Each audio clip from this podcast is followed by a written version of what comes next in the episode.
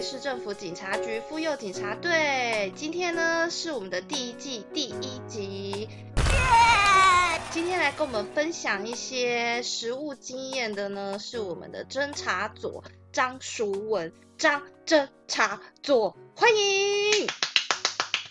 大家，好，我是妇幼队侦防组侦查组张淑文，很高兴跟大家分享第一集的内容，希望今天能够聊得愉快。哇哦！今天想要讲的这个主主题是穿着跟性侵害有没有关系？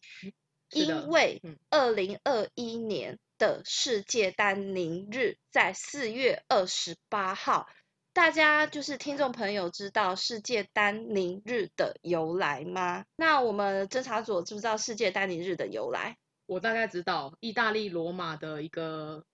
有关于一个穿着牛仔裤偷看的一个性稿子哦侵害案件。对对对，我们还是请我们美丽的主持人潘侦查佐来为大哎，家啊稿子给讲解一我看一下。世界丹尼日其实源自于一九九二年，在意大利罗马发生了一件穿着牛仔裤的女孩被性侵的案件。呃，我们张侦查组一起来讲哈。嗯，范闲那时候辩称说，因为受害者穿的牛仔裤非常紧，他觉得他必须要帮助他脱下牛仔裤，所以不是性侵，而是合意的性行为。然而呢，意大利最高法院的判决内容也说，这是一个共同经验的事实。如果没有穿着牛仔裤的人积极合作，几乎不可能脱下紧身牛仔裤。听到这里呢，听众朋友的感想是什么？是一个非常主观的判断啦哦，所以这个结果当然在当地引起了广大民众的抗议。那除了当地意大利之外，也引起各国间开始响应这个运动。没错，嗯，所以呢，在每年的四月最后一个礼拜三就是丹宁日，所以二零二一年的国际丹宁日是几月几号呢？四月二十八日哦，有的民间团体会在这一天穿上牛仔裤抗议什么？性侵害的一个迷思，我们要表达什么理念？穿着不能抵御性侵。所以呢，性侵害被害人的穿着跟性侵害发生其实没有任何数据可以显示有相关性。今天我们就来讨论这个主题哦。对。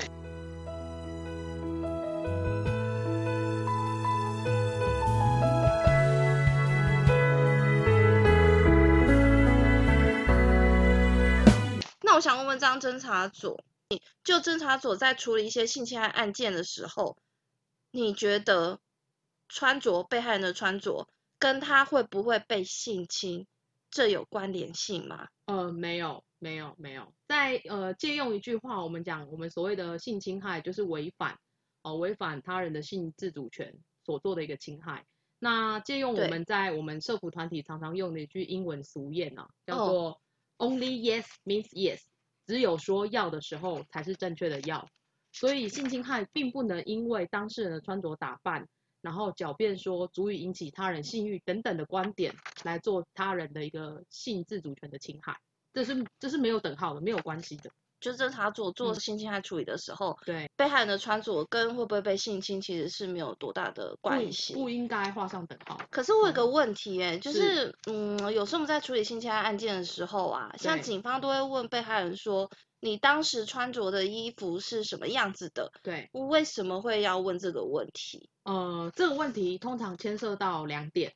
第一点，呃，对是有关于因为这个案件的发生，我们一定要去做事后的调查。那么一个旁者佐证就是所谓的监视器的部分。哦，那我们在调阅监视器的时候，当然要知道当事人的穿着特征，哦，手提的包包的衣服，我们才有办法去做调阅监视器。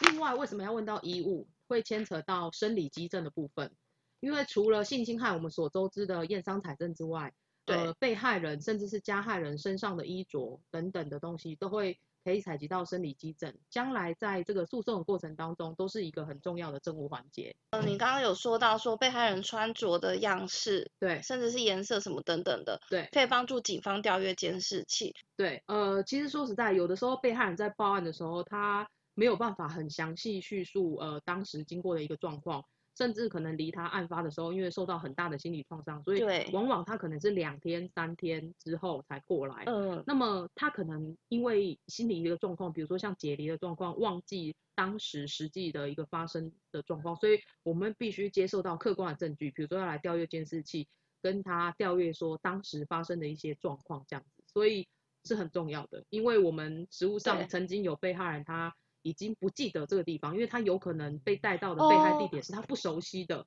哦，我们因为这样沿线他的穿着特征，然后沿线调阅到呃相关的案发地点，所以这是非常有帮助的。哦，那是不是意思就是说，如果说有一个被害人，他如果是在被载到某一个汽车旅馆，对，然后他如果就是不小心被侵害，是那他自己就是不知道说是哪一间汽车旅馆。是那如果说警方在附近的汽车，呃，就是锁定几间汽车旅馆去调阅监视器，是其实这样子是可以比对的嘛？就被害人的说法说，他如果当天穿的是红色的上衣，是，那你警方是会去那些汽车旅馆去调阅，说当天那个时间点是不是有穿着红色上衣的女子？呃，对，这也是一个线索之一，对我们不能够放过的线索，没错。当然还要嗯辅佐一些其他的定位记录啦、嗯嗯嗯等等，对，没错。对性侵被害者，用支持取代批判，多倾听，多陪伴。那会不会比较多会是穿着迷你裙，或是会穿着比较暴露的呢？不会不会，这不是等号，因为性侵害案件的时候，被害人他遭受侵害的时候，不一定都是清醒的状态，所以跟他穿什么衣服完全没有关系。他也有可能像刑法第两百二十五条，类似处于他没有办法抵抗的状态，比如说酒醉，对，比如说遭下药、意识不清，anyway 等等的状况，所以衣着跟被性侵害是没有关系的，对，是没有关嗯系的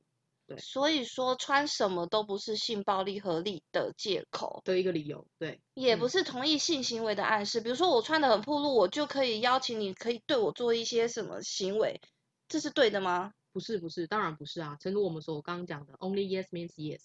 要愿意，他有嗯愿意告诉你，然后有合意的状况之下才才叫愿意，而不是说什么性暗示什么，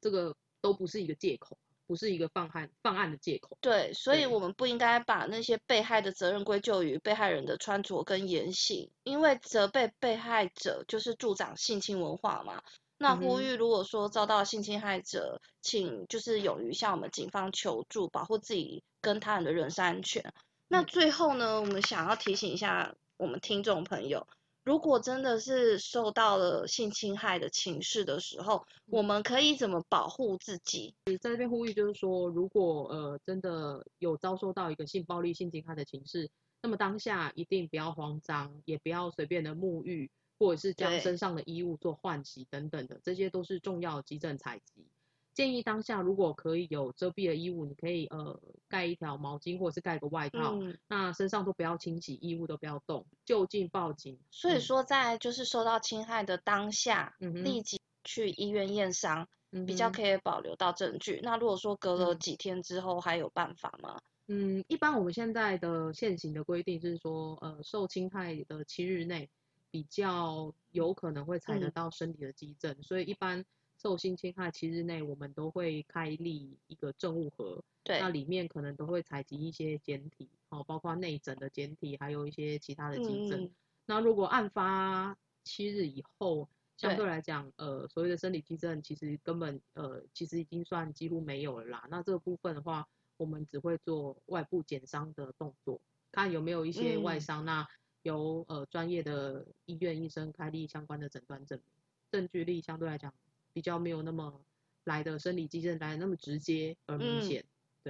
所以还是呼吁我们听众朋友，碰到这种状况的时候，真的要立即的报案，交由警方处理，保留现场的基证、监视器画面跟相关的人证哦。是，所以说，由公权力来介入侦办，让加害人才可以绳之于法哦。对性侵被害者，用支持取代批判，多倾听，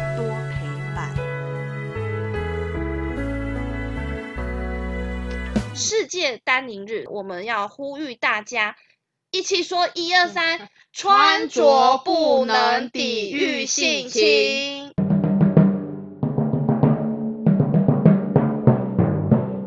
希望大家能够活在人权法治的社会里面，开心的有自己的打扮穿着，而不是因为这样的理由遭受到呃任何的暴力侵害。要不要也穿个牛仔裤来响应一下？好，首脑，首脑，这是一定要支持的嘛？世界大宁日，是啊，我我是还要再去买一条。